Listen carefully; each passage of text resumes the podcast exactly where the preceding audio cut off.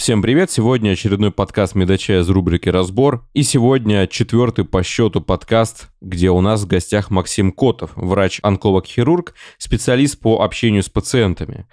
Этот подкаст приурочен к мероприятию, которое будет проведено совместно с продокторов.ру и фондом профилактики рака не напрасно. Посвящен он будет общению с пациентами. И эта онлайн-лекция будет 14 апреля. С Максимом Котовым мы уже не, три раза записывали подкаст про общение с пациентами. Это было про базовые основы общения с пациентами, общение с конфликтными пациентами, общение во время ковида. И вот сейчас мы просто хотим немножко упорядочить наши знания. И для этого я пригласил сюда врача Антону Лободу, который наверняка может много чего рассказать про общение с пациентами и задать вопросы, скажем так, от сахи, потому что он с этим сталкивается постоянно. Я-то такой умный ушел в науку, и теперь у меня пациенты со мной не разговаривают, они просто вообще никаких звуков не издают, кроме физиологических, потому что это животное. А Антон Лободар общается постоянно с пациентами, причем совершенно разными. Я думаю, что это будет наиболее адекватно, когда такой человек будет задавать вопросы. У нас сегодня будет такая более легкая беседа, чем прошлое. Мы просто хотим немножко поднять общие темы и поговорить о них. Всем привет. Привет, привет. А, ну, для начала а, такой вопрос, как бы, Антон, скажи, пожалуйста, ты применяешь ли в своей практике вот известные протоколы, такие как Spike и подобные, как общаться с пациентами? Потому что такие вещи, они были разработаны до этого умными людьми, и а, интересно, сколько они вот вообще применимы в наших реалиях. У меня они слабо применимы, потому что Spike все-таки это ну, такой протокол, который, он немножко, на мой взгляд, он странный для российской действительности. Вот я, я это вижу так, что он настолько роботизирован, алгоритмизирован, что просто в России более живое общение, а там прям вот стандартизация протоколы, подхода. Хотя, наверное, где-то он и подойдет. Я не особо им пользуюсь, я признаюсь честно. А Хотя, а чем, может, ты, а чем бы. ты пользуешься? Пользуешься ли ты я... какими вообще? Нет, я честно, вот прям честно скажу, что я не пользуюсь никаким протоколом, потому что э, приходят абсолютно разные люди. То есть, допустим, Спайк, наверное, хорошо зайдет вот э, Максиму в онкологию, к паллиативным пациентам, пациентам, которые какие-то заболевания, с которыми надо будет жить до конца дней. Наверное, для этого больше он подойдет. Где надо красиво и грамотно это все расписать и разобрать. А когда тебе приходит там человек с насморком, и ты будешь спайк-протокол, что ли, использовать? Как Нет, ну я, име, я, я имею даже не сколько спайк-протоколов, сколько вообще вот эти существующие протоколы, стандарты общения, которые были разработаны, и многие про это говорили, писали. А, хочется вообще в целом поговорить об их применимости в наших реалиях. Максим, скажи, пожалуйста, на твой взгляд, насколько они ну, в целом, когда ты читаешь эти протоколы, видно, что это, конечно, такая Америка, и ты легко представляешь вот этого э, general practitioner в галстуке, в таком красном в халате открытом, и который такой говорит, э, типичной такой американской бабушке. Вот. А насколько, в принципе, это применимо именно в наших реалиях, в условиях российской больницы, и тем более не какого-то крутого центра частного, а совершенно такой обычной больницы? На самом деле, у меня возникал тот, тот же самый вопрос, когда я всем этим начинал заниматься, поскольку все данные, протоколы были получены на научных исследованиях, которые проводили, собственно, в Европе. Это прежде всего Британия и Соединенных, Соединенных Штатах Америки и Канаде. А потом все вот эти навыки э, общения, в том числе этот известный Калгари Кембриджская модель консультации, начала применяться на самом деле по всему миру. Если мы посмотрим, зайдем в том же PubMed, то можем э, найти научные исследования практически со всех уголков мира, в том числе э, и там стран э, Ближнего Востока, Африки, Китая и так далее, где, в принципе, все это работает. Проблема в том, что в России, в России данных нет. То есть никто именно с научной точки зрения не мало исследует этот вопрос. И мы не, не можем точно понять э, в каких-то цифрах, э, работает это или нет. Но если представить, что это работает почти везде, да, то, в принципе, мы можем предполагать, что это работает и в условиях России. Относительно того, что э, просто по протоколу Spikes скажу, да, действительно, протокол Spikes на самом деле вот в таком классическом виде, чтобы вот прям по алгоритму всех шесть шагов пройти, это действительно сложно. И второе, на самом деле это и не нужно. В протоколе Spike зашито всего лишь четыре навыка последовательных, которые, если вы сделаете, вы будете успешны при сообщении плохих новостей. И, как сказал Антон, действительно, э, протокол Spikes используется для сообщения плохих новостей. А плохие новости – это по определению JAMA, ну, журнал американского медицинской ассоциации. Это та информация, которая коренным образом меняет взгляд пациента на свою жизнь. Я думаю, что нас, может, не относит к таким вещам в ну, большинстве ну, случаев. Я признаюсь честно, так я веду пациентов с хроническими болевыми синдромами. Принятие своего хронического болевого синдрома, то есть принятие того, это отдельное заболевание, болезнь боли, когда человек до конца своих дней с высокой долей вероятности будет э, находиться в боли, но наш, моя специальность – это pain management, не pain cure, не pain healer, а pain management, то есть это управление болью. И насколько успешно человек примет информацию об этой хронической боли, настолько же успешно он будет ей управлять в реальности. Так что здесь, может, спайк-то и зайдет просто. Я не рассматривал его с этой стороны вот так, если честно. Хотя, наверное, стоит об этом подумать. Не, ну я в целом хотел сказать э, о том, что суще- существует в нашей среде медицинской проблема общения с пациентами. Это тонны боли, о которой пишут врачи, пишут во всяких э, цитатниках, которые выкладывают новости там из предложки, там, которые еще...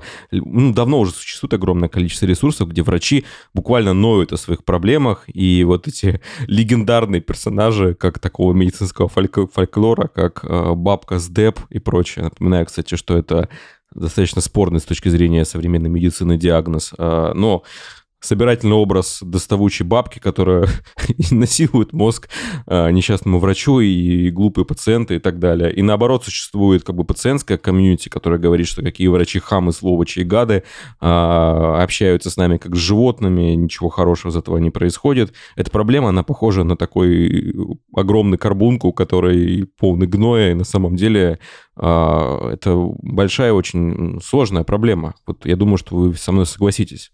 Она проблема с двух сторон. Первое, что пациент не в состоянии адекватно воспринять часть информации, которую ты до него доносишь, и это проблема со стороны врача, потому что он не может неадекватно эту информацию человека до человека доносить. То есть всегда есть две стороны, дающие и принимающие.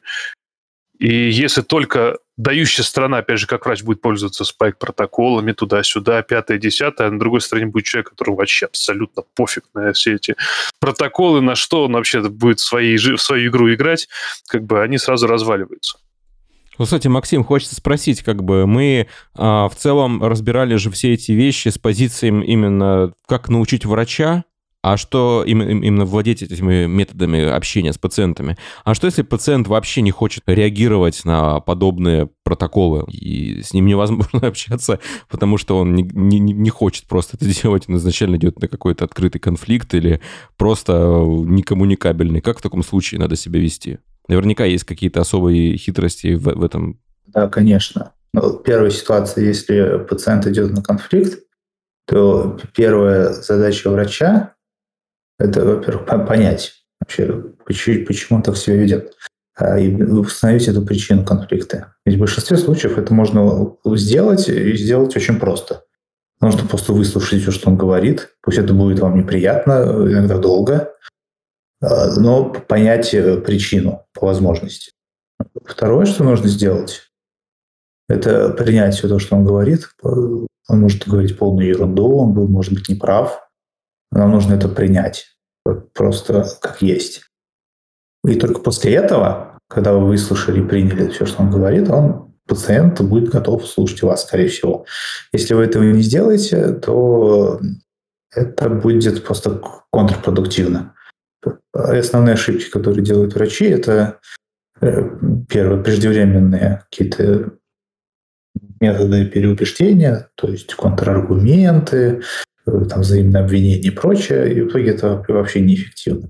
Вот в этом случае, если пациент ничего не хочет знать, это вопросы, первое, о медицинской грамотности пациента, но это немножко за рамки общения с пациентами выходит. И второе – это уровень его автономии. То есть ну, вообще, насколько он хочет принимать какие-то решения.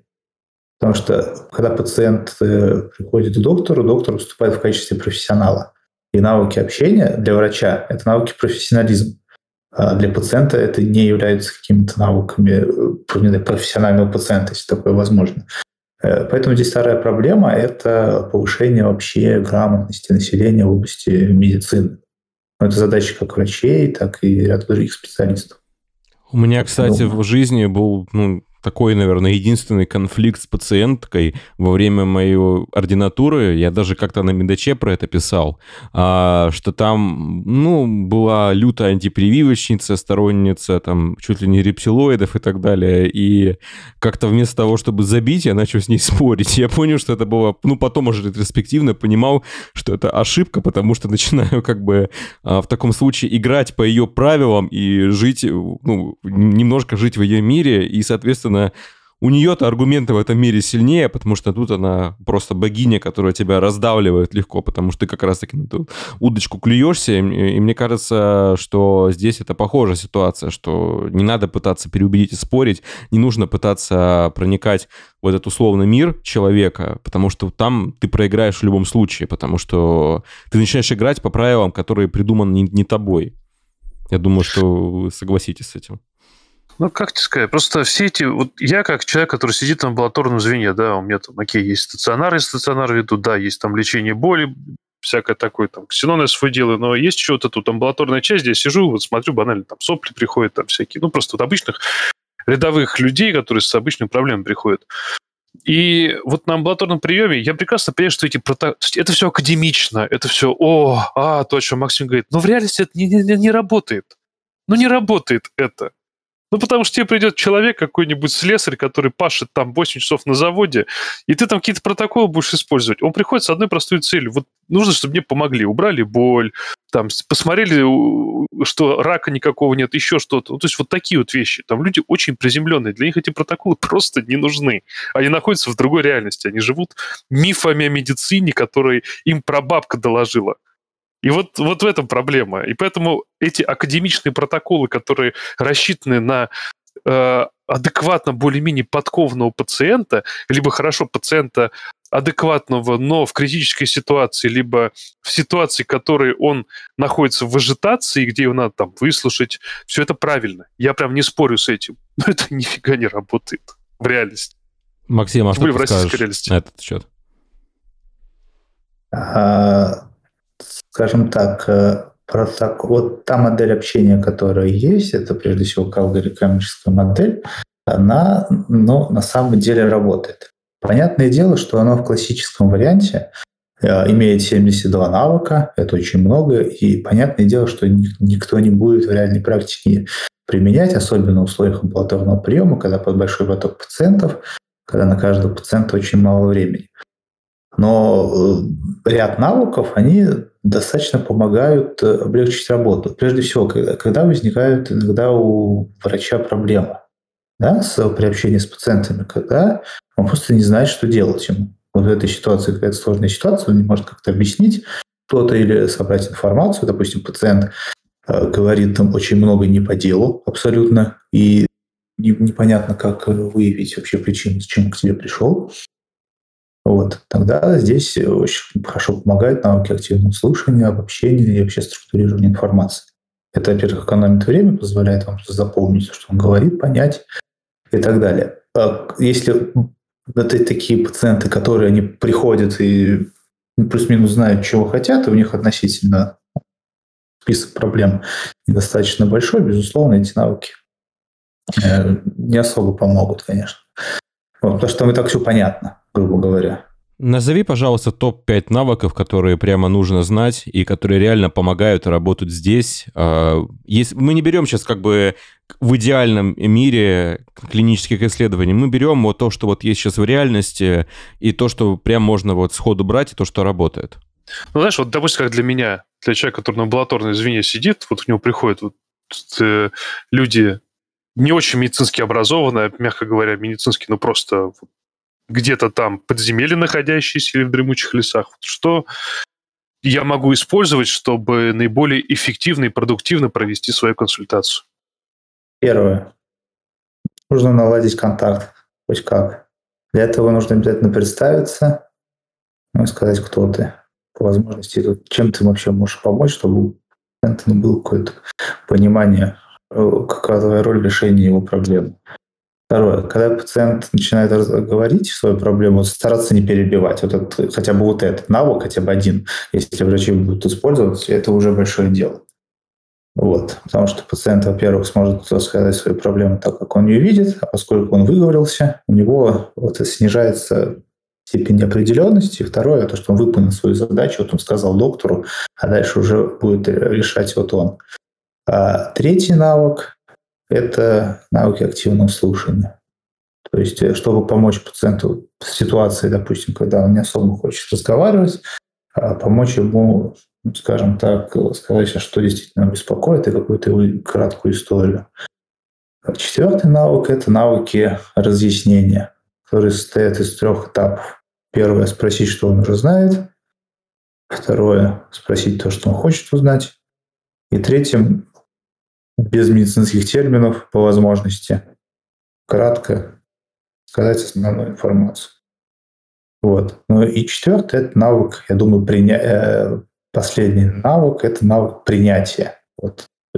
То, что, о чем мы говорили при конфликтах, то есть э, в случае каких-то спорах, э, конфликтах, в том числе и при сообщении плохих новостей, это принять все мысли пациента такие, какие они есть, не осуждая ни в коем случае, и только после этого начинается проводить свои аргументы. Вот эти навыки, вот их буквально там 4-5, они, значит, а, и еще навыки повестки.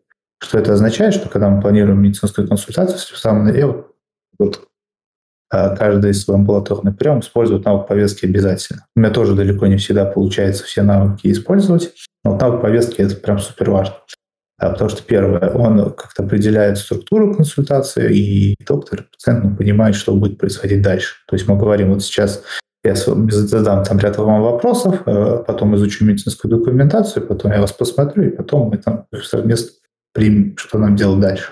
Это навык повестки. Он очень классный, всем советую его как-то применять. Все, на самом деле.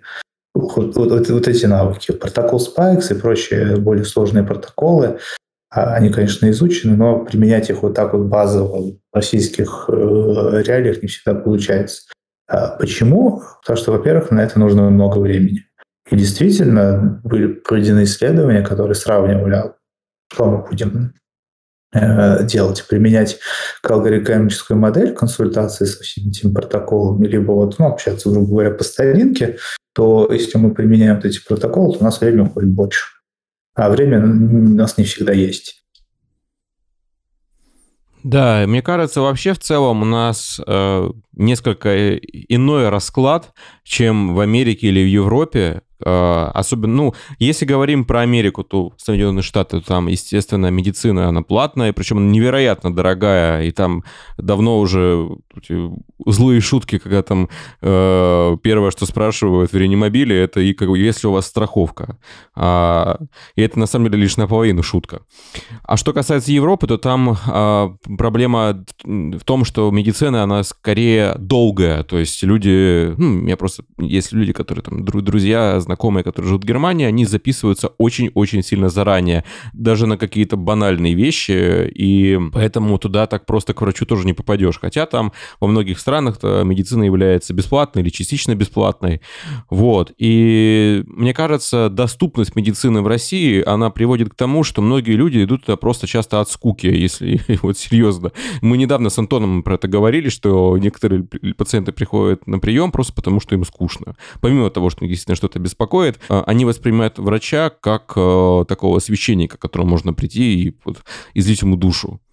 Коуча. Спросить дальше по жизни, что им делать. Ну, ну, то есть я, я не беру доля, доля шутки в этом есть, это доля понятно, правды да. в этом есть. А, Макс, слушай, вот у нас ну, я на самом деле несколько вопросов задавал, то есть у нас, э, наверное, перейдем, да, к разбору да, некоторых да. вопросов. Угу. И у меня такой вопрос был даже не про пациентов, а про родственников пациентов, общение с родственниками пациентов. Это такая отдельная когорта людей, которые вот они... Вот у меня, например, большая... Это прям гигантская проблема, с которой я лично не знаю, что делать. Там приходит пациент, и э, ну, ты с ним начинаешь общаться, потом раз начинаешь встревать в разговор родственника. И что-то рассказывать про пациента. Окей, хорошо, все понятно, я, я понял. Но вот мне вот интересно сейчас вот пациент. Вот пациент, сколько у вас сейчас от 0 до 10 болит там по скале ваш? Из-за него там жена, брат, сват отвечает 5. Хочется по сказать, ну ты тупой, что ли? Ну ты не чувствуешь его боль. Как ты можешь как бы сказать, сколько чувствует боль человек, я не чувствую его боль, он чувствует, вы не чувствуете его боль, только он чувствует свою боль, только он может дать ответ на вопрос. И это занимает большую часть консультации, когда врывается родственник и начинает вот как-то что-то, когда ты его... Вопрос, когда ты просишь, когда есть, допустим, люди с Альцгеймером, да, с какой-то когнитивными нарушениями, когда тебе родственник прям очень нужен для того, чтобы он рассказал всю историю. Или человек после там эпиприступа с потерей сознания, когда рядом был человек, естественно, нужна его перспектива, чтобы оценить вообще, что это был за приступ такой. Но когда человек не просит рассказывать, вот как отодвинуть в сторону родственника от пациента и спокойно начать работать с пациентом? На самом деле у меня тоже э, в практике такое случается практически каждый день. А, и для того, чтобы вот такого не было, почему, нужно понять, а почему вообще родственник это делает. Первое, э, ну, он как-то заботится о своем больном родственнике, вот этом пациенте, и хочет каждый помочь, поэтому один из приемов, э, который ну, такой достаточно простой, который может помочь, это заметить это. То есть этот родственник, он всем своим видом делает, что вот я хочу ему помочь, я там участвую во всем, и давайте я вам все расскажу, потому что я знаю лучше. Вот.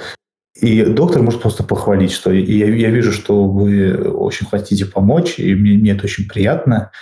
Э, вот. Первое, заметить это.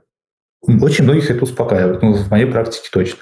И второе, что можно использовать в этих случаях, новые повестки. То есть, допустим, приходит пациент, его родственник, сразу после вот представления и какого-то первоначального контакта обозначаете свою повестку что вот сейчас я поговорю с, с, с вами, как с пациентом, у меня есть к вам несколько вопросов, и потом э, при там, необходимости ваш родственник может что-то добавить.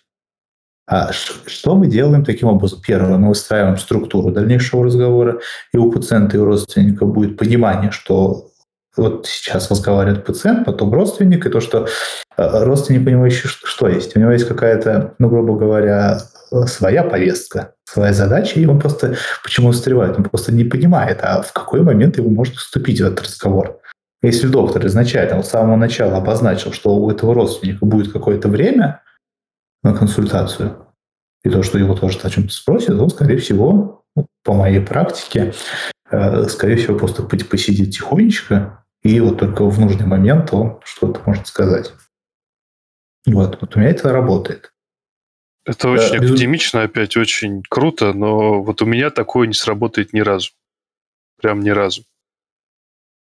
Mm-hmm. Да потому что все на ажиотаже приходят. Потому что там люди вообще не слушают, что ты им говоришь. Ты можешь повестку сказать, все это отлично, но у него в голове свой мирок. Он вообще на твою повестку вообще положил давно, и до того момента, когда он в кабинет зашел.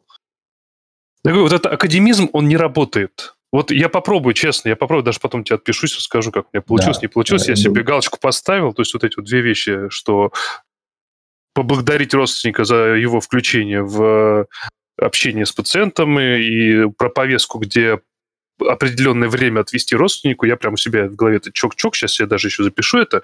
Я это попробую, но я прям уверен, потому что я пытался частично не так академично, как ты это делать, это просто не работает. А что вот должно сработать? Деле, как а кажется, я... что... Ну, да, да, да, Макс. Да, да. Вот, вот кажется, что академично, ну, вот, вот когда мы так вот разговариваем с вами, да, то есть кажется, что это все долго, сложно и так далее, но на самом деле занимает там, меньше минуты, хотя бы вот обозначить, обозначить вот, эту, вот эту повестку. Это просто нужно попробовать. Я, я, не говорю перв... про, я сейчас не говорю про академичность как про какой-то развернутый процесс, я говорю про академичность, что она оторвана от реалий. Что это вот там вот так вот, и было бы здорово, если было вот так, но в реальности все немножко по-другому обстоит. Поэтому перспективы врачей на, на э, тех людей, которые все это разрабатывают, я не знаю, насколько это применяется в России, как ты правильно говоришь, насколько это применялось, отрабатывалось вообще, изучалось. Возможно, там есть определенное отношение к врачам, да? И там врач, когда вот он приходит, э, и он эту повестку говорит, то это как закон, по сути. В России это так не работает. Ты сам прекрасно знаешь, что люди приходят с ноги, открывают дверь, и они там главные в кабинете, а не ты. чем-то соглашусь. Опять же, у нас нет данных для анализа. Мы это не знаем. То есть все, что вот... Э, ну, ты сидишь на приеме, и я сижу на приеме, и мы все с тобой но знаем. Но это, но это кейсы, это какие-то отдельные, э, грубо говоря, случаи, пускай их много, это серии кейсов, но мы их не, ни, никогда системно не анализировали. Вот, вот Я дело. соглашусь. То есть это можно и, проанализировать и... и получить примерно новый психотип, который надо другому конечно, адаптировать это все. Конечно, безусловно. Мы можем понять, что вот на, российские, кстати. Да, на российские популяции вот это не работает. И выяснить потом причины и, возможно, какие-то свою модель коммуникации с российским пациентом придумать. Ну, вот это mm было бы интересно. Но Я тем не менее, тем сделать. не менее, у нас же люди общаются с пациентами каким-то образом. Худо-бедно, но общаются. Значит, что-то, какие-то правила-то работают? Э, пациенты разные. Прям это надо понимать, что есть человек, который приходит к тебе как последняя инстанция, на тебя как на Бога смотрит. Есть люди, которые с ноги открывают дверь, заходят и говорят, так, чувак, мне больничную надо, короче. Вот это прям прямой, вот прям живая вот такая вот штука. То есть люди настолько разные, что когда ты пытаешься универсальную какую-то вещь придумать под абсолютно диаметрально противоположную, то есть тебе через час, вот сегодня, сейчас зашел вот такой чувак, а через час тебе заходит диаметрально другой чувак, другого возраста, другого пола, с другими принципами мировоззрением, и это кардинально будет отличаться. И как вот, допустим, унифицированную такую систему общения взять, что ты как робот будешь сидишь, сидеть и, одновременно, и одинаково отвечать на разные запросы к тебе, тоже такое себе. У тебя цель-то одна, в принципе, помочь человеку. Но это настолько разные люди, настолько вариативна помощь, настолько вариативная реакция человека на твой подход к помощи ему, что ну, я, например, не очень вижу. Эти протоколы не могут работать в каком-то определенном проценте случаев, я это вижу так. И тогда надо включать эти проценты, вычленять эти проценты случаев и включать эти протоколы. Тогда это будет работать. Во всех остальных случаях это потеря времени всех. Тут я соглашусь, и, безусловно, то есть можно рассматривать протоколы по общению как, ну, говоря, клинические рекомендации, которые покрывают, безусловно, не все ситуации, но большинство. Ну, то есть процентов 60-70 ситуаций мы можем вот использовать эти протоколы. И есть там 30-40 процентов, которые ну, выходят за какие-то рамки. Вот, понятно, протокол это не панацея. Относительно того, вот универсальности, все мы, наверное, обучались в российских в медицинских вузах, и такая штука есть, как пропедевтика внутренних болезней, да, когда вот нас впервые знакомят вообще, а как там собирать анамнез. Вот как раз пропедевтика это вот является супер универсальной штукой. То есть мы должны у всех там спросить про аллергию, про вот это, вот это, вот это, то есть набор каких-то закрытых вопросов, и а, абсолютно ко всем. И вот пропедевтика, она абсолютно не учит какому-то индивидуальному подходу. И та, та модель общения, которая существует во всем мире, она как раз более индивидуализирована. Она включает, включ, включает такую штуку, как айсы. То есть идеи, ожидания, там, тревоги пациента, своего, своей болезни. То есть это как раз вот это, это более, вот эти вот протоколы, они более индивидуально подходят к пациенту, нежели вот э, классическая, грубо говоря, российская медицинская школа. Ну да, надо признаться честно, нас вообще не учат общаться с пациентами в ВУЗе. Есть там предмет биоэтика, который у нас был факультативный, и ну, это можно было прийти поспать хорошо. Примерно вот так, такого уровня обучения было. А тут я соглашусь. Э, вообще, понятие, это же деонтологическая составляющая, медицинская деонтологическая. И эта вещь... У нас нет гуманизма у нас он отсутствует как явление. У нас человек – это мясо, пациент – это ну, как бы тоже такое же мясо, врач – такое же мясо. И на фоне отсутствия вот этого гуманизма, который процветает в странах Европы, США, Америки, Австралии, неважно где, кроме России, э, Поэтому там протоколы эти работают, потому что там есть элемент гуманизма, который просто на этих... Это вплетается в эти протоколы, и поэтому он работает. А в России это ну, как-то по-другому здесь все. И когда у тебя вот этого элемента гуманизма нет, у тебя эти протоколы сыпаться начинают. А тут надо понимать вообще, зачем это нужно. То есть классические навыки общения с пациентами должны помогать прежде всего пациентам. И должна быть парадигма, что вот пациент – это вот самое важное в, медицине и в системе здравоохранения. А, понимаешь, что в России это, скорее всего, не так. А, и эти навыки вот должны помочь пациенту достичь лучших результатов. Второе, зачем они нужны, это помочь врачу э, быть более, как сказать, более эффективным и помочь ему работать. Поскольку даже по себе знаю, вот занимаюсь науками вообще уже шестой год, и зная определенные алгоритмы, определенные навыки, у меня, ну, просто я знаю, что делать в каждый конкретный момент времени. И это очень упрощает мне жизнь. Потому что у меня нет такого страха или неопределенности, что вот в этот момент я просто не знаю, что говорить, и я просто сижу перед пациентом и смотрю на него, смотрю в потолок, не знаю, что сказать.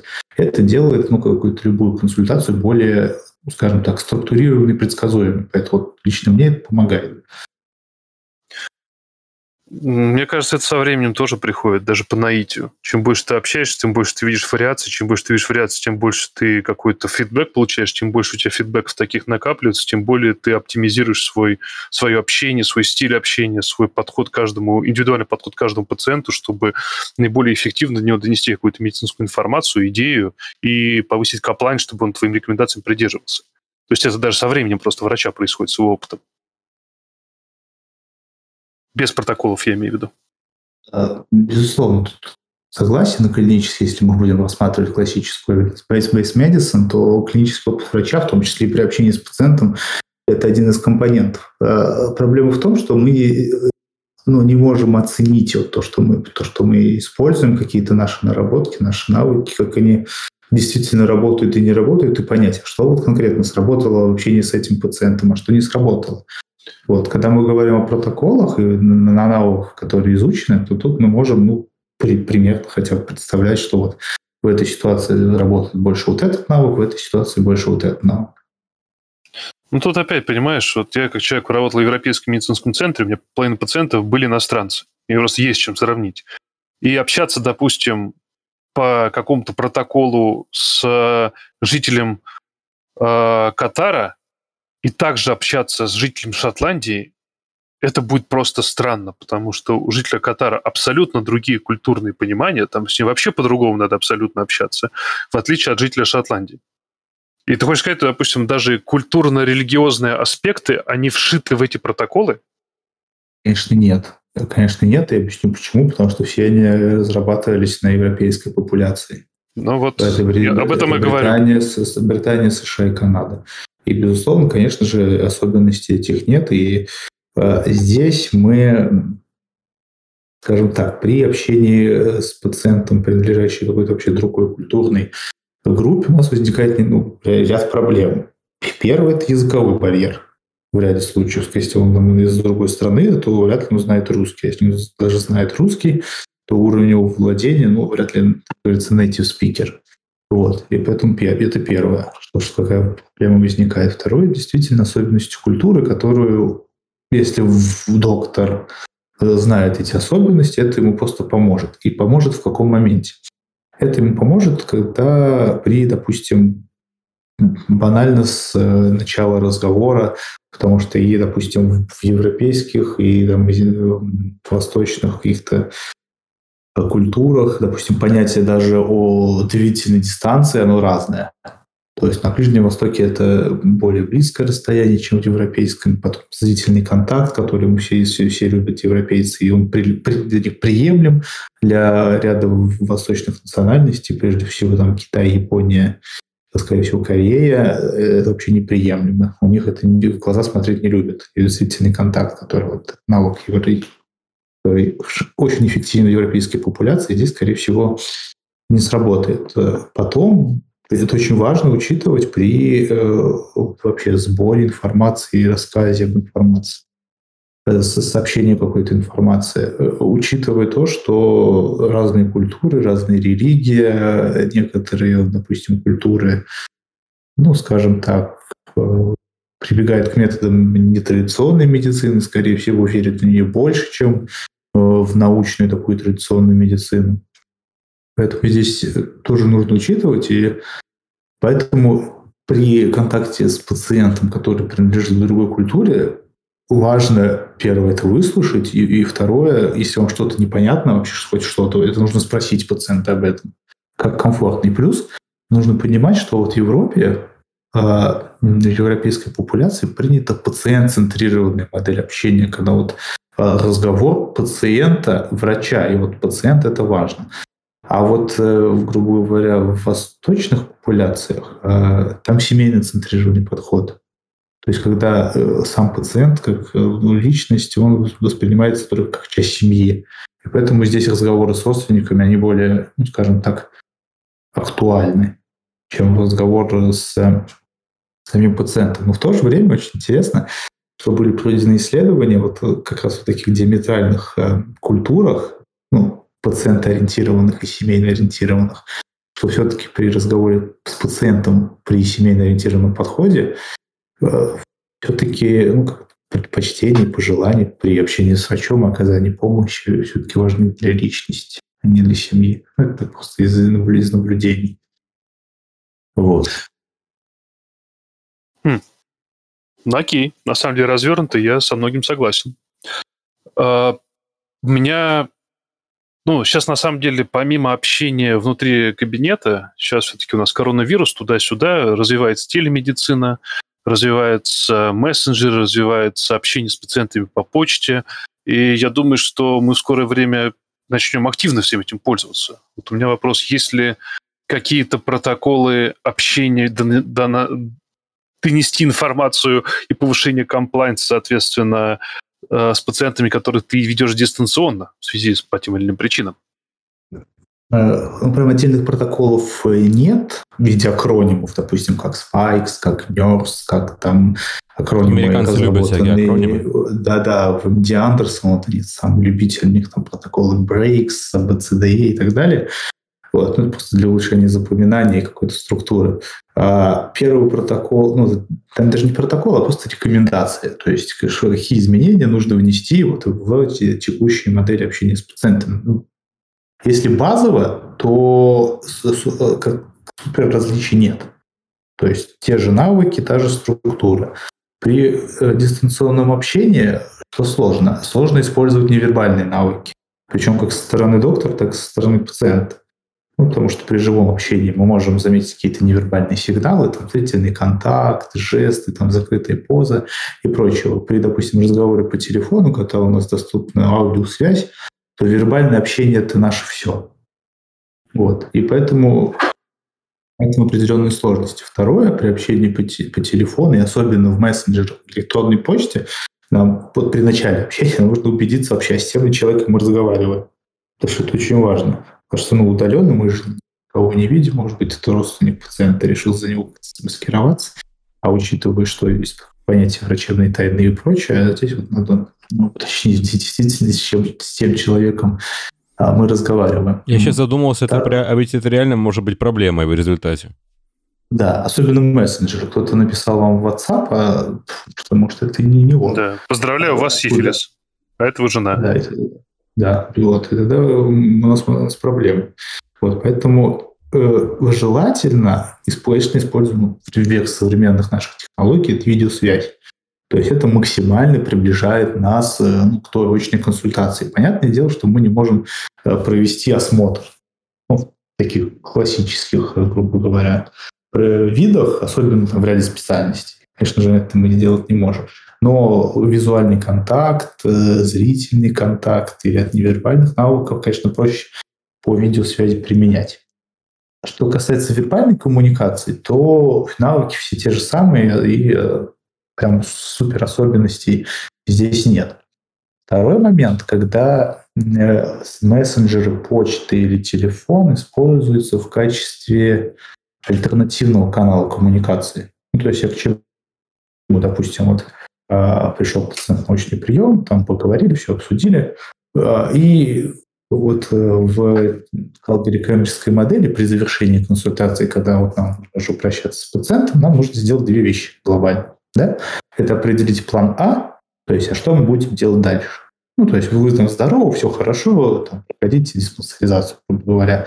Или там есть какие-то проблемы, нам нужно э, ряд обследований, вот раз, два, три, четыре, и потом встречаемся там такого-то числа, да? Это вот план А. И нужен план Б, э, чтобы пациент понял, а что вдруг, если у него план А не сработает. Допустим, вы рекомендовали ему сделать там, гастроскопию в поликлинике, а там гастроскоп поломался, и, в общем, это, грубо говоря, не сделать. Ну, или какие-то такие ситуации, то есть план Б. И вот в качестве плана Б это в большинстве случаев очень удобно использовать альтернативный канал коммуникации с пациентом. Вот. И как раз в роли альтернативного канала коммуникации может выступать телефон, мессенджер, почта и, тоже, и ну, ряд других еще возможностей дистанционного общения.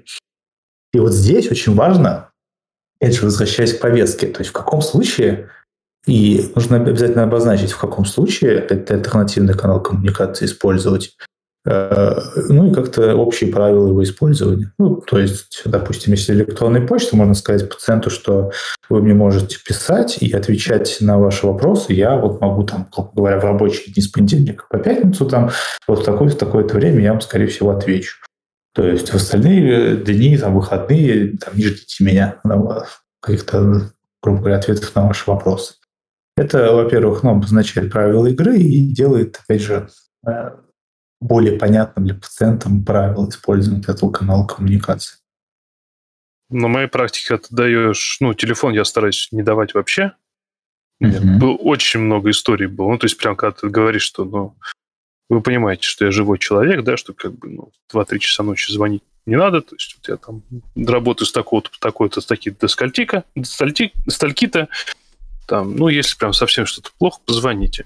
И вот это вот тот момент, если совсем что-то плохо, это, допустим, температура не 36,6, а 37,2, вот некоторые люди ипохондрического, либо, ну, это явно проценты психиатров, вот, которых ты сразу... Сейчас у меня навык уже определен есть, когда ты смотришь человека и понимаешь, что нет, этому человеку я свой номер телефона никогда в жизни не дам, даже за большие деньги.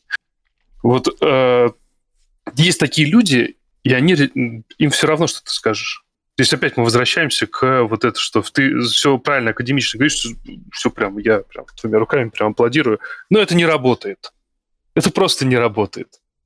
Потому что на почту тебе будет присылаться уже анализы не по твоей части, из серии «Доктор, посмотрите». Вы же доктор, посмотрите, да, пожалуйста. Да, да, да, да. И, знаешь, вот ты все правильно, ты очень хорошо говоришь, но ты говоришь настолько оторвано от реальности. Ну, просто, ну вот мне, мне, мне даже, ну, прям не знаю, у меня Вот я хочу, кстати, сейчас поднять такой вопрос, когда пациент начинает буквально сталкерить врача, начинает его искать или и, и находить его в соцсетях и так далее. Ну, это психиатрия, понимаешь? Ее сразу и ты не различишь, но таких много. И все больше больше становится. Которые сменили там ВКонтакте или прочее э, профили на фейки или хотя бы бы сменили фамилию, чтобы их не находили пациенты. Вот.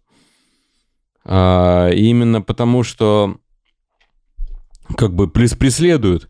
И буквально... Ну, потому что не работает так, это. И так далее. То есть как бы номер телефона, а потом пишут, ой, а там, ну, это там буквально это, там, скинули какую-то э, мамочку, которая там, извините, там понос у ребенка был, и добавляется до, пси, до до психиатра, до педиатра да, добадывается с э, очередной жалобой, причем как бы вообще в выходной или в праздник, я не помню. Вот, ну, так как, как бы очевидно, что это реальная переписка какая-то была, ну, там все обрезано, просто мне довелось увидеть там в одном из чатов, а, люди над этим смеялись, и типа, какой кошмар. И, ну, ведь это реальность, и люди реально так пишут, и реально да, ищут врачей, и а, это не то, что там доктором оставил телефон, а они сами его найдут и как бы и будут спрашивать в любое время, когда им захочется, прямо сейчас. И с их точки зрения доктор прямо обязан ответить вот, вот сиюминутно, потому что как же так, Гиппократу сдавали. Вот, вот это на самом деле да, что ты должен, лечи меня, мразь. Прям вот в таком смысле, по таком форме все это делается. Я к чему вопрос мессенджеров-то прогрессивный всего задал? Вот ты очень академично опять очень все правильно рассказал. Ну вот мы тебе сразу две, два варианта кинули, что это просто не работает вот так, как ты говоришь. И вряд ли будет работать. Ты можешь все что угодно сказать пациенту. У него все равно своя картина мира. И он все равно тебе напишет и позвонит тогда, когда вы с ним не договаривались, и будет возмущаться, что ты им не отвечаешь. Там, ну, у меня была история, что я говорю, что субботу-воскресенье меня не трогать. Пациент написал в 23.50, а в понедельник он на это же, поч... на это же письмо ответил и сказал, что, чувак, а что ты не отвечаешь-то вообще? Это как бы что за фигня? Да, вот относительно этого момента. А, мы сейчас обсуждали вопросы, как коммуницировать. А, да. То есть как? То есть технически, да? А второй вопрос э, – это нужно ли нам это вообще? Ну вот, ну вот в прямом. То есть э, возможно ли обойтись без этого? А, ну да, договори, говори, извини. Вот, то есть ну, всегда ли нужен альтернативный канал коммуникации? То есть альтернативный канал коммуникации, это может вот, вот телефон регистратуры, там, записывайтесь, приходите, приходите, пообщаемся. Я, безусловно, свой номер телефона даю, ну, после операционным своим пациентам, потому что мне важно знать их состояние, особенно в таких ранних сроках после операционного периода, вот. Но а всем остальным, конечно же, нет. Поэтому мы понимаем, что ну, это просто будет не жизни, будет постоянная телефонная консультация. Максим, вот. можно я тебя немножко попровоцирую? Конечно.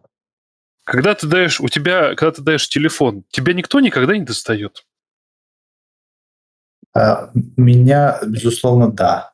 Но Достаю, я, такие. Бы, да, да. Как я ты пишу, на это, как ты с этим справляешься?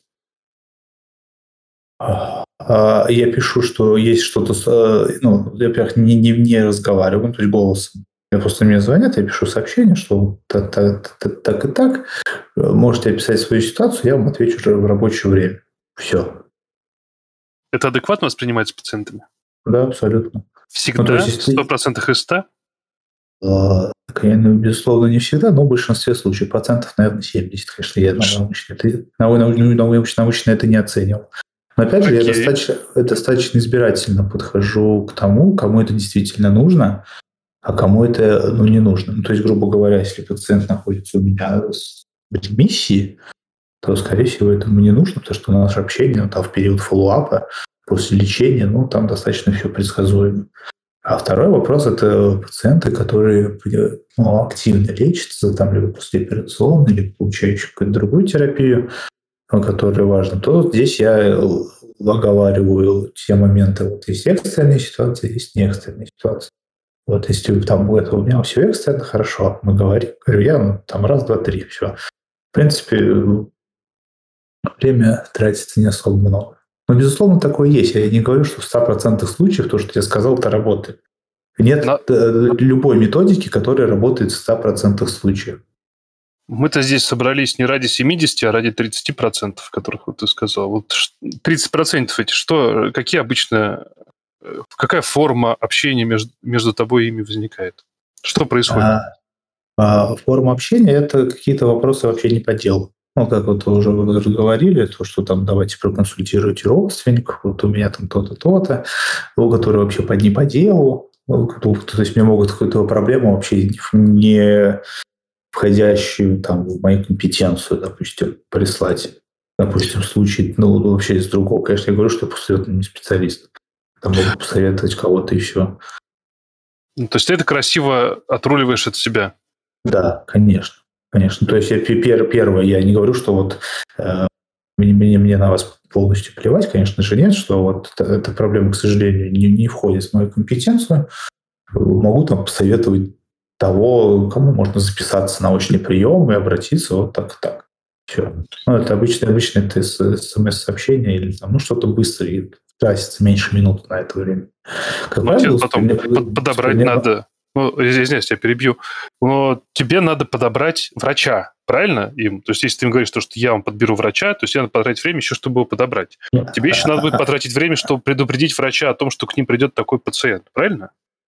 А, нет, имеется в виду не, не прям уж вот так. То есть если я понимаю, что я вот прямо сейчас знаю доктора, к которому можно обратиться, где он работает, да, то я просто пишу такой-то доктор, такая-то клиника, все.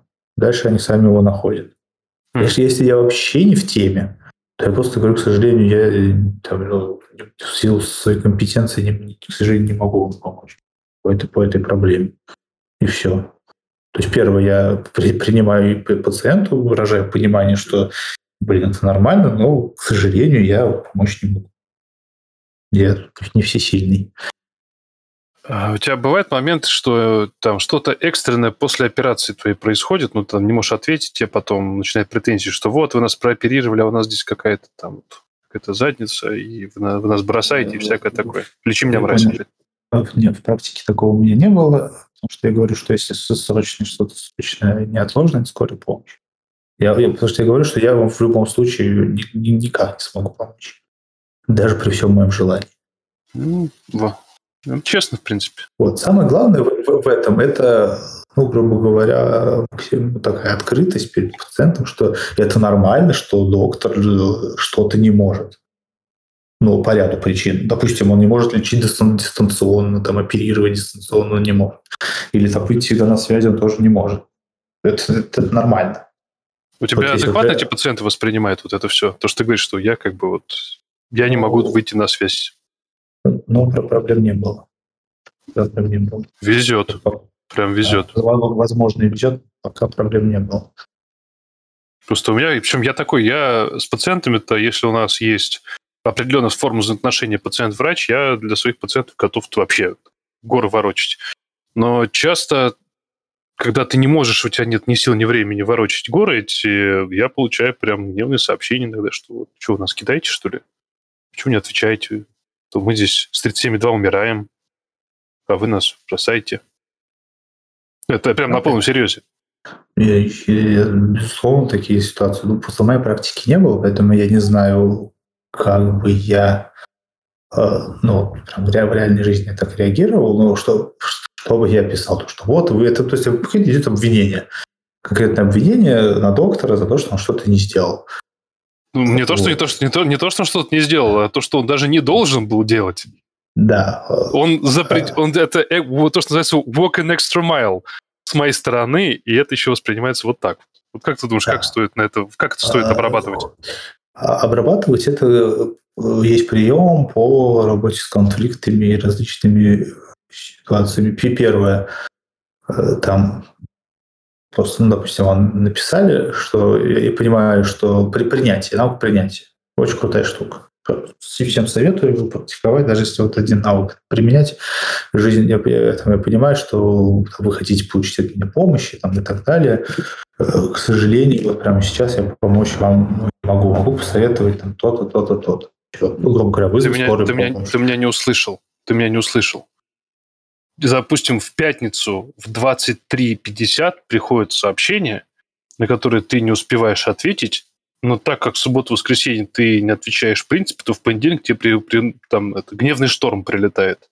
Потому что человек в субботу-воскресенье, вот ему там плохо продолжается быть, там он, что-то с ним произошло, но ты не ответил, и вот в понедельник тебе прилетает вот такая вот, вот такой вот праведный гнев, что ты ему не помог ни в пятницу, ни в субботу, ни в воскресенье, хотя не должен был. Хорошо, тогда встречный вопрос. Как это можно объяснить? Ну, ну просто что, что, что, что бы ты написал такому пациенту?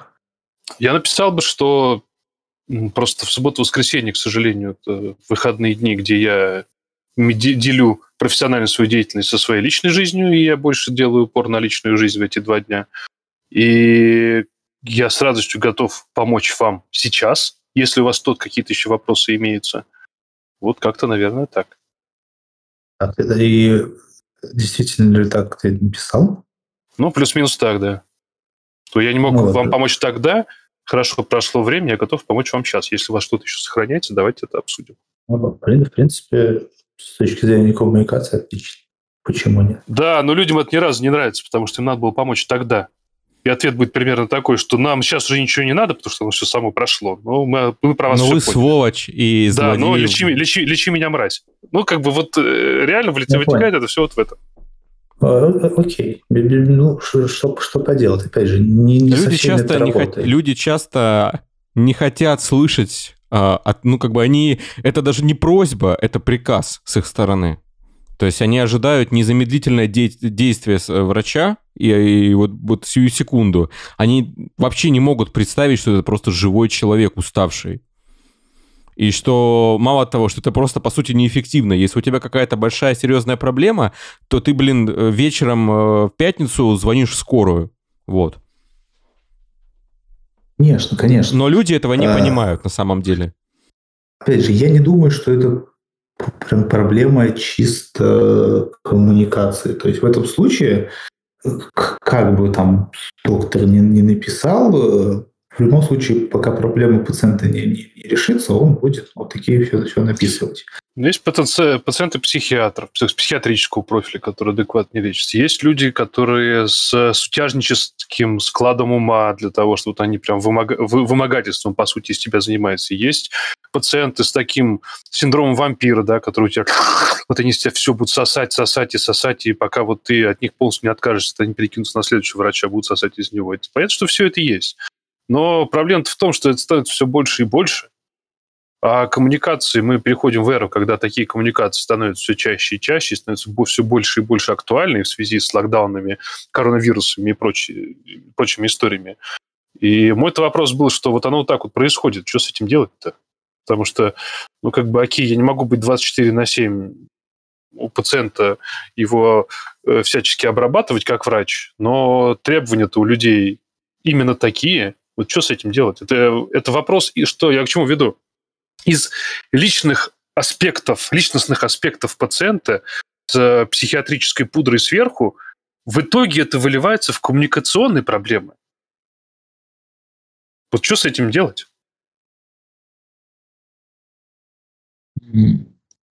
Сложный вопрос, да? Да, и сейчас я подумаю, как на него лучше ответить. То есть что делать, если пациент ну, вот, имеет вот такие, грубо говоря, особенности? В моем понимании, что ему самое главное не давать поводов, лишних поводов, ну, грубо говоря, задеть врача. Ну, то есть, э, опять же, используя вот эти вот ну, какие-то вот навыки там активного слушания, там, принятия и так далее, мы все-таки создаем меньше поводов для, не знаю, там, агрессии, обвинения пациентов, если мы просто сразу с порога будем его, его ну, не знаю, контр-обвинять и, отправлять э, и, и так далее.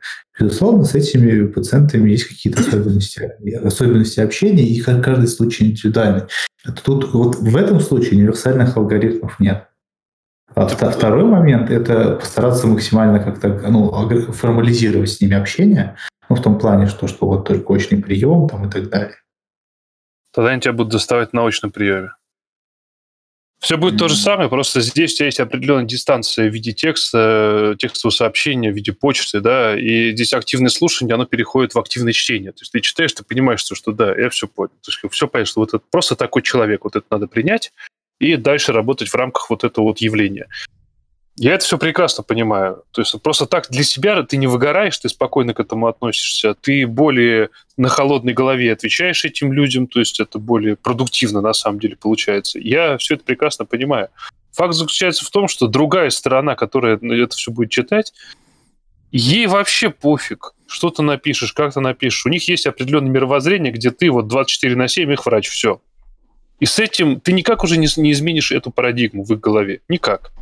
То есть врач, вот, вот представляя этого человека, врач должен быть вот такой. Если он взялся за его лечение. То есть не важно, что ты его сопли вылечил, теперь у него диабет, значит, теперь ты лечишь диабет, организуешь его диабет. Причем на халяву вообще никуда не должен ходить, просто потому что ты его один раз видел полгода назад. Угу. Ну, грубо говоря, это выглядит вот так. Да, да. Тут, тут, тут, тут я соглашусь. Но опять, опять же, выбрать тогда удобный канал коммуникации с этим, с этим пациентом для себя. Я, вы, я выбираю чаще, понимаешь, что блок нажимаешь, и все, и сразу сразу отпадает проблема. Ну, это бан. Да, не, ну серьезно, просто есть некоторые вещи, которые просто вот они сжирают твое время, они сжирают, они заставляют тебя выгорать. И я считаю, мое личное мнение, что как пациент выбирает врача, также, также врач в данной конкретной ситуации можешь спокойно написать, что извините, но как бы на этом наше общение заканчивается. Точка. Чпок, бан. Все как бы. Я считаю, что в данной конкретной ситуации это приемлемо, если ты удостоверишь, что у человека нет неотложной экстренной ситуации, которая требует, либо даже если она есть, ты пишешь, уважаемый, при всем моем глубоком уважении я не могу вам больше помочь. Есть волшебные две цифры 0,3, которые, если не полностью справиться с ситуацией, то транспортируют вас в место, где с этой ситуацией справиться. Вообще очень интересно, как современные технологии меняют этот формат общения. Помимо того, что у нас, конечно, есть классическое общение между пациентом и врачом в кабинете, у нас есть еще э, телемедицина и есть еще э, в те самые чаты, куда приходят стайками пациенты, где живут врачи, которые с ними как-то общаются, коммуницируют.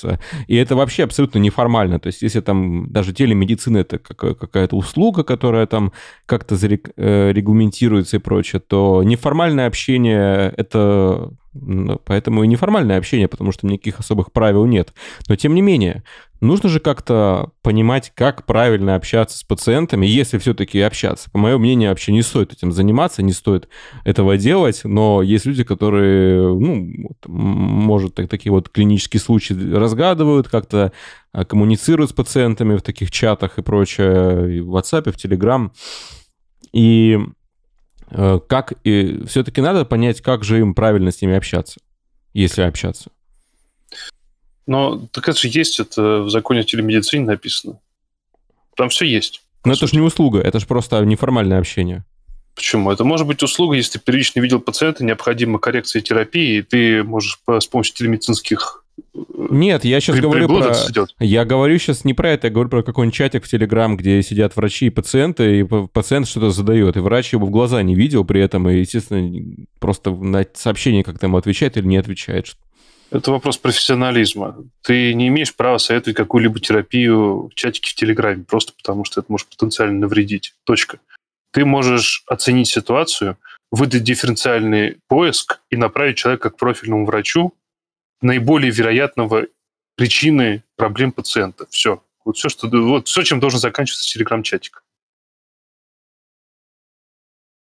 Да, тут я соглашусь, конечно. Вот такой неформальный. Опять же, зачем, зачем это а врачи находятся в ТИК? Скорее всего, они просто ищут себе пациента. Да, да. Это и, такой и агрегатор все. пациентов, не более того. Вот. Это далеко не всегда, на самом деле. Я... я, я, я, если честно, к этому отношусь отрицательно.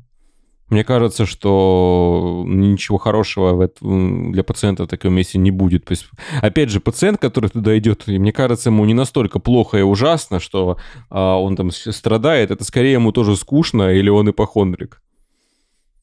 Обычно происходит как? Я просто вот таких вот телеграм-чат-консультациях уже давным-давным-давным-давным-давным-давно. И вот у меня есть определенная выборка. Действительно, это люди приходят, которые у них что-то заболело, они почитали в интернете, и они пришли в чат с тем, что они прочитали в интернете. То есть обычно это дичь полная. И максимально, что надо сделать, это объяснить человеку то, что он прочитал, как бы, ну, немножко не актуально, что в реальности вот оно может быть вот так, вот так и вот так, и тебе надо сделать вот это, вот это, вот это. Не принять препараты, а пойти к такому-то, такому-то доктору, сказать ему вот это, вот это, вот это, то есть подготовиться к приему, грубо говоря. То, что ты делаешь, максимум, что ты можешь делать, ты можешь подготовить пациента к продуктивному приему с врачом. Вот, опять же, тот кусок, который, который на тебе возложен, что ты должен прийти к врачу, ты должен сказать, что у тебя вот это, вот это и вот это, и посмотреть, что на это скажет врач. Все. И здесь еще такой момент, что надо же направить его правильно и не навредить. И... Если он пойдет к терапевту с болями в животе, я думаю, проблем серьезных не будет. Ну да, согласен. Ну или, в принципе, есть какие-то очевидные вещи, которые боль в животе всегда требует осмотра. 100 из 100 людей ты не сможешь по телеграмму сказать, что у человека в животе, пока ты его не пощупаешь. И, естественно, его надо пощупать. И чтобы его пощупать, тебе надо идти к врачу. Собственно, примерно вот такая вот форма логического развернутого ответа э, и дается человеку, который потом говорит, окей, я понял. И либо пойдет, либо не пойдет. Там дальше уже его личное мнение, что он там хочет.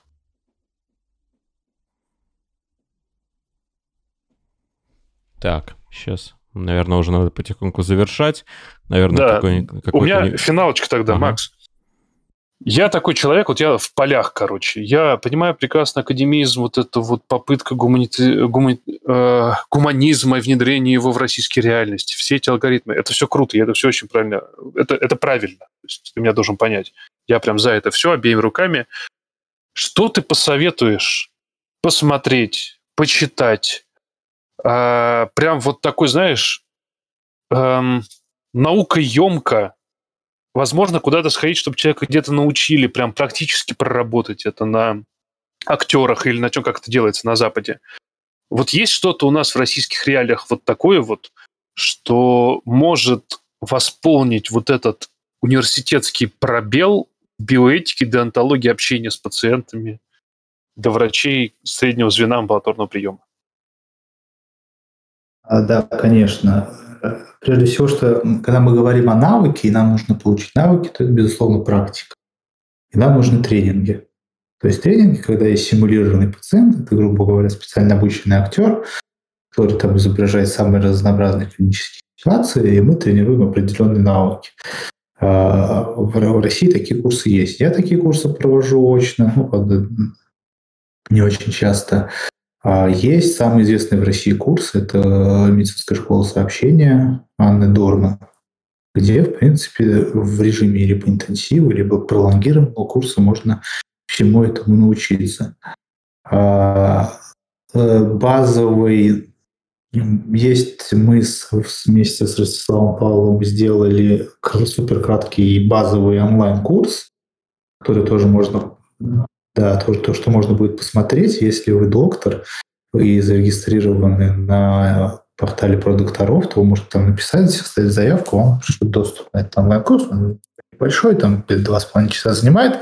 Но, в принципе, базовые представления, они будут. То есть теоретически и, грубо говоря, демонстрация демонстрация этих навыков. Если из э, классических таких текстов, ну, учебников, э, то это в русском переводе так называется «Навыки общения с пациентами» Джонатан Сильверман в переводе в 2018 году издана на русском языке, ну, либо на английском издана раньше.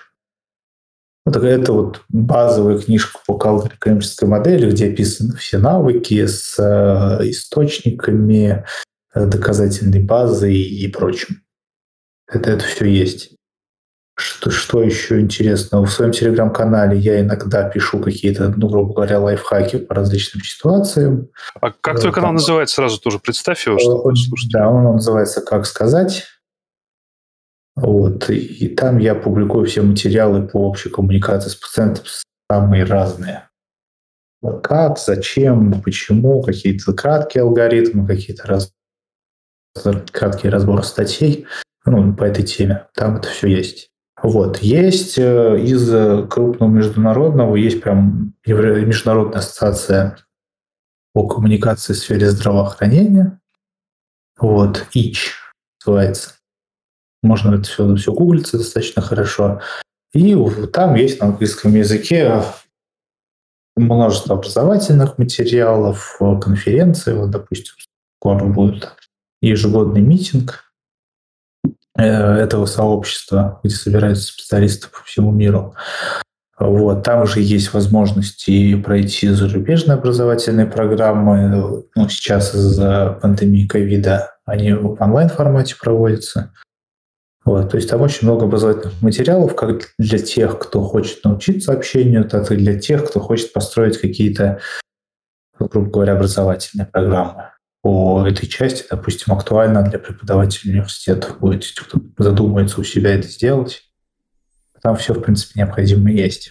Я бы очень хотел, да. чтобы это вошло в университеты, потому что меня буквально нормальную не учили этому всему. Они никого не учат. То есть что такое про, про педевтика внутренних болезней? Это было не, не про общение с пациентом, это была такая вот обрезанная, кастрированная терапия, вот и все. И потом на четвертом, на пятом и шестом курсе э, из года в год повторяли одно и то же самый Хоббл, э, это что, что там еще было, э, как бы ну, колиты всякие и так далее. Ну. Гипертензии, ну, да, да, да, да. аппендицит, и холецистит и прочая ерунда. Не, аппендицит это была на хирургии, ну тоже стандартно, да. Ну там. Глобально, если смотреть, у нас эта проблема не актуализирована, у нас эта проблема не афиширована, и ей хотят заниматься только те, кто понимает, что это реально проблема. Всем остальные, все остальные пляшут. Вот как-то вот. так. И еще важно, что мы даже не понимаем вообще, ну, ну, грубо говоря, объем этой проблемы, потому что у нас нет данных. То есть это не изучено. Еще один повод. Да-да-да, договори, извини. А, да, практически никаких данных нет, то есть э, почти во, во всем мире они есть, они публикуются, но из России крайне, крайне мало данных о том вообще, что обстоят дела, ну, грубо говоря, с удовлетворенностью пациентов от общения. Я так проводил большой опрос, у меня там 1067 респондентов, Я вот сейчас потихоньку готовлю статью, думаю, наверное, такой международный журнал о том, как, как вообще пациенты удовлетворены у нас от общения с доктором. В принципе, ну, так, так небольшой спойлер, удовлетворены на, на 3, 3 с плюсом, с 5 в среднем. Интересно, это хорошо или плохо? Ну, раз, когда 3 с плюсом, это такое что-то что-то непонятное. Да. На самом деле это Not good, очередной not раз terrible, говорит... как говорится. Да, да, да, вот что-то такое вот, вот в подвешенном состоянии, вроде как да, вообще да, но в данный момент нет. Э, Я к, чему? Потому что надо на самом деле объединяться, да как-то это все изучать и объективизировать, и находить какую-то среднюю землю, именно землю, не академично где-то там в воздухе, вот так, вот так, а вот четко, конкретно здесь, что надо делать и как надо это делать, и выходить из этой ситуации, потому что она на самом деле все больше и больше актуальность приобретает.